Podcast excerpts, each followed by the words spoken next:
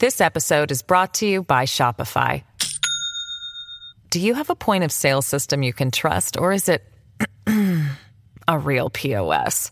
You need Shopify for retail. From accepting payments to managing inventory, Shopify POS has everything you need to sell in person. Go to shopify.com slash system, all lowercase, to take your retail business to the next level today. That's shopify.com slash system. Big stories, big guests, the big picture. Afternoons with Rob Breckenridge. Weekdays 1230 to 3, 770 CHQR.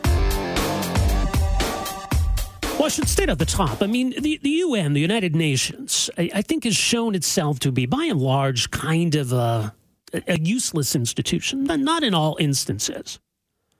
Um, but yeah, I, I think there's a real sense of frustration with the United Nations and and you know certainly we as as Canadians uh, should feel the same. Uh, that said, though, I mean it doesn't mean that that anything the UN comes up with is necessarily sinister or bad. I mean the UN is is basically the sum of its parts. On certain issues, there, there's a need for some international cooperation. In lieu of anything else, often, you know, I mean, the, the UN is it. I think for Canada, we, we have different ways of working with our allies. We have different forms in which to advance certain issues. And, and sometimes those other forms are a lot more valuable than, than the UN. Uh, but on the issue of migration and refugees, it is a worldwide problem. So it is logical that there would be some international cooperation on the issue. And that's what's led to the UN Compact on Migration. Now, not every country is on board. The Americans made it clear last year uh, that they weren't going to sign on to this. Some other countries have followed their lead. There's now debate in Ottawa about whether Canada should be a part of it. Here was uh, the exchange in question period yesterday between Conservative leader Andrew Scheer and Prime Minister Trudeau. Mr. Speaker, the Liberals have admitted that non binding agreements like the Global Compact on Migration can become customary international law and inform the interpretation of domestic law. This compact also contains language around sensitizing and educating journalists on how they should report about immigration. Canadians want their government, not foreign entities, to be in control of our immigration system, a system that is orderly, compassionate, and fair. Will the Prime Minister assure Canadians that he will not sign on to the United Nations Global Compact on migration? Prime Minister. It's interesting, Mr. Speaker, in a, a, question about sensitizing journalists, he's quoting rebel media talking points. Mr. Speaker, we are going to continue to stand up for immigration, knowing that defending diversity is a source of strength and welcoming people through a rigorous immigration system from around the world is what has made Canada strong and indeed something the world needs more of, not less of, like they want to bring in.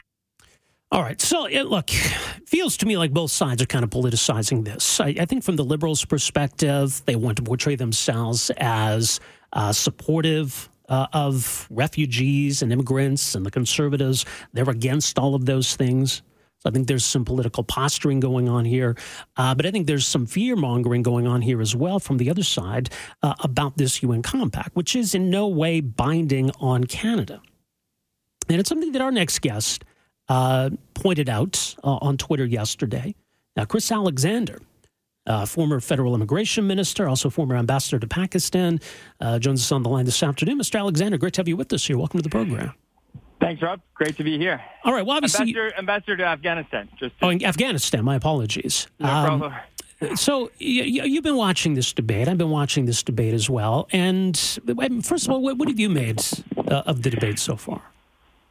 Well, I think it's important to discuss these things uh, responsibly. Um, let's be honest, the, the world's politics have changed in, let's say, the last 10 years, especially the last couple of years, because migration policy hasn't kept up with reality. Um, I'd go back to the war in Syria, which created the biggest refugee crisis since the Second World War by many measures uh, and, and caused this huge crisis in Europe, which is still torquing European politics in all kinds of unwelcome directions.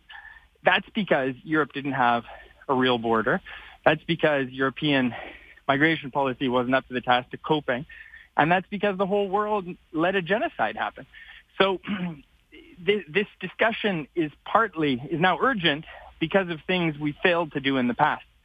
At the same time, I'm I'm sad to see uh, a conservative leader not being the champion of safe, regular, and orderly migration because I really think that is what conservatives have always done in this country from the very beginning over centuries, uh, welcoming people here in a way that is singular and exceptional because we had laws in place, because we had a strong economy, because we had uh, a welcoming environment that made it all possible. And you know, we wouldn't have 36, 37 million people in Canada without that kind of growth, without that ambitious program, which started, uh, as I say, 200 years ago, long even before Sir John A. Macdonald. Uh, and so I think, uh, you know, my point yesterday was simply that Andrew Scheer was buying into rhetoric that isn't accurate about this pact. It, it, it is not a treaty or agreement that is legally binding on any of us. It's a political declaration, and it actually, in its draft form, reflects things that we already have in Canada. I think it's about helping other countries in the world put in place standards and legislation to uh, ensure migration happens responsibly, refugees are treated decently, asylum claims happen, uh, and, and human rights are respected in places where that is not happening right now. So it's about taking Canadian leadership to the world, in my view, and I'd like to see we, us as conservatives uh, championing that kind of approach. All right. So you feel then there's a case to be made for for being a part of this combat? Yeah, I mean, mm-hmm. very concretely, I, I was Minister of Citizenship and Immigration under Stephen Harper, took over from Jason Kenney, yeah. and was asked by the Organization for Economic Cooperation and Development, which is essentially um, the, the, the Marshall Plan as it has been institutionalized since the Second World War, uh, to, to chair a meeting on migration, a high-level policy meeting on migration, on migration of ministers uh, back at the end of 2014. And Canada was asked to do that because we were seen as setting the standard. Uh, and I think we're still, you know, even though the current government has failed to manage our asylum program properly, failed to manage the borders properly, we're still a pretty strong example of how these things could work and I should work. And I think we should uh, be using the UN to take that message further because it's in our interest. Of course, it's, it's great for other countries to do better and, and to discover. This episode is brought to you by Shopify. Do you have a point of sale system you can trust or is it a real POS? You need Shopify for retail. From accepting payments to managing inventory, Shopify POS has everything you need to sell in person. Go to shopify.com/system all lowercase to take your retail business to the next level today. That's shopify.com/system. Uh, how well these things can work when you do it properly, but it's also in our interest because if the world isn't going to hell in a handbasket and trade and uh, orderly exchanges of talent around the world are happening, that helps Canada as well. Well, it does, and, and, certainly you look at some of the, uh, the, the language in this compact, where it talks about, for example, uh, one of the objectives is to cooperate in facilitating a safe and dignified return and readmission of migrants. In, in other words, to help them return uh, yeah. to to their original countries, right? And, and that that's obviously uh, a laudable goal, exactly. and that's right. Some, something we worked on for years in Afghanistan. You know, they, before Syria, the biggest source of refugees in recent decades had been Afghanistan, and they were mostly in Pakistan and Iran. And one of the great successes, still to this date, of that Afghan mission is that millions of people went home to Afghanistan. And we, we'd love to see there be better security in Afghanistan so even more people could go home. And we hope one day people will be able to go home to Syria. But that takes a lot of work, and it takes burden sharing, and it takes um, programs to you know, we had to su- help support the people who went back to Afghanistan. They had nothing. Uh, and Canada uh, funded programs, as did many other pro- people, uh, countries around the world, to help them go back. It was it was one of the, the early days, the early successes. And the current um, High Commissioner for Refugees in the UN system right now, Filippo Grandi, whom I replaced in a mission in the political mission in Afghanistan, he was in charge of that refugee program, so he knows what success looks like. And I think he and Louise Arbour, a Canadian who's leading this effort to uh, bring about a global compact, they know what the goal should be. Uh, the problem is in Canada, you know, we may or may not fully understand what the importance of this compact is. We may or may not have a deep debate about it. The problem's in other countries where people are shutting borders, violating rights, uh, neglecting the, the importance of these issues, and, it's costing us all economically, certainly, but also in terms of, uh, of human suffering that doesn't need to be happening. Mm-hmm. So Andrew Scheer said yesterday, and, and, look, I mean, he's he's right about this. He says Canadians and Canadians alone should make decisions on who comes in our country and under what circumstances. But couldn't agree more.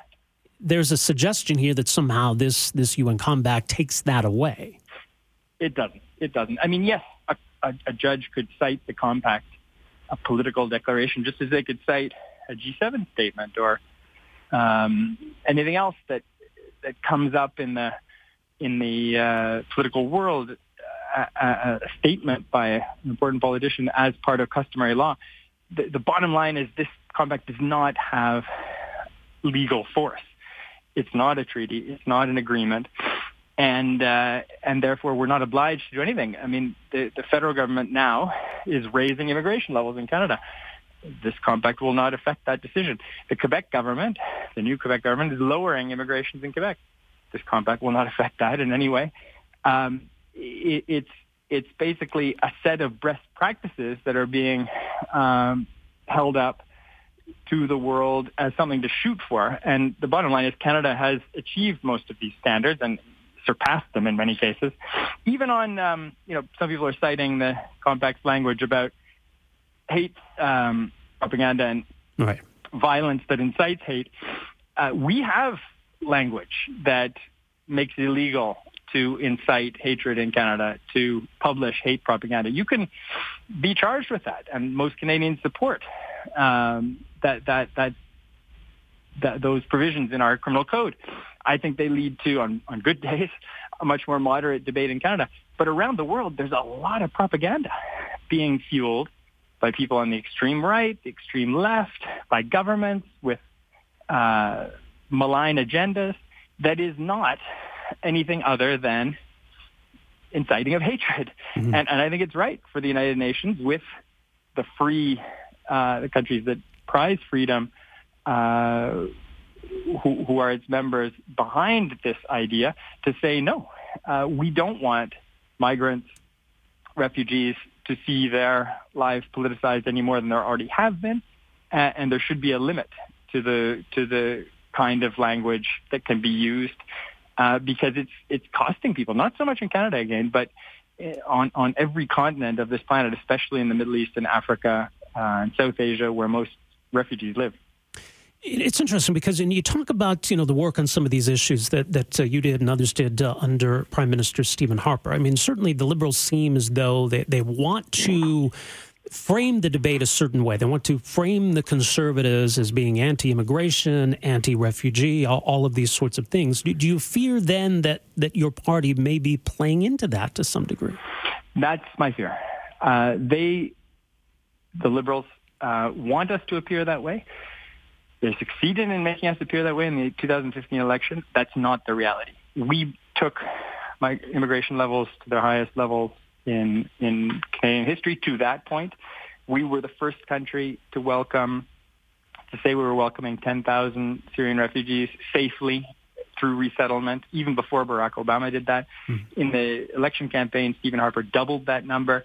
We've been at the forefront of these issues. Um, leadership in the OECD that I mentioned, reforms of our programs by Jason Kenney, by myself, all, of this has been uh, a conservative legacy in Canada uh, and a Canadian legacy first and foremost. I'd like to see that continue. Well, Chris Alexander, thanks so much for your time here today. Appreciate your perspective on this. Thanks very much, Rob. All the best. All right, take care. Uh, former Conservative MP Chris Alexander was, of course, immigration minister from 2013 to 2015, also former ambassador to Afghanistan. Uh, so his thoughts on all of this. So he doesn't see anything particularly of concern in this UN compact. It is non-binding and represents a, a global coordinated effort to try to address some of these issues. Uh, for example, 23 objectives laid out in this. Uh, they include minimizing adverse drivers and structural factors that force people to leave their home countries in the first place. Right? And that, that seems like it's in Canada's interest. You prevent the situations that, that create the refugees in the first place. Uh, ensuring that all migrants have adequate documentation and identity papers makes sense. Uh, making objective information available on all stages of migration. Okay. Promoting an evidence based public discourse uh, saving lives and coordinating international efforts for missing migrants, creating conditions to allow migrants to contribute to sustainable development in all countries. Again, I mean, if, if we're going to bring in refugees, asylum seekers, obviously we want them to contribute.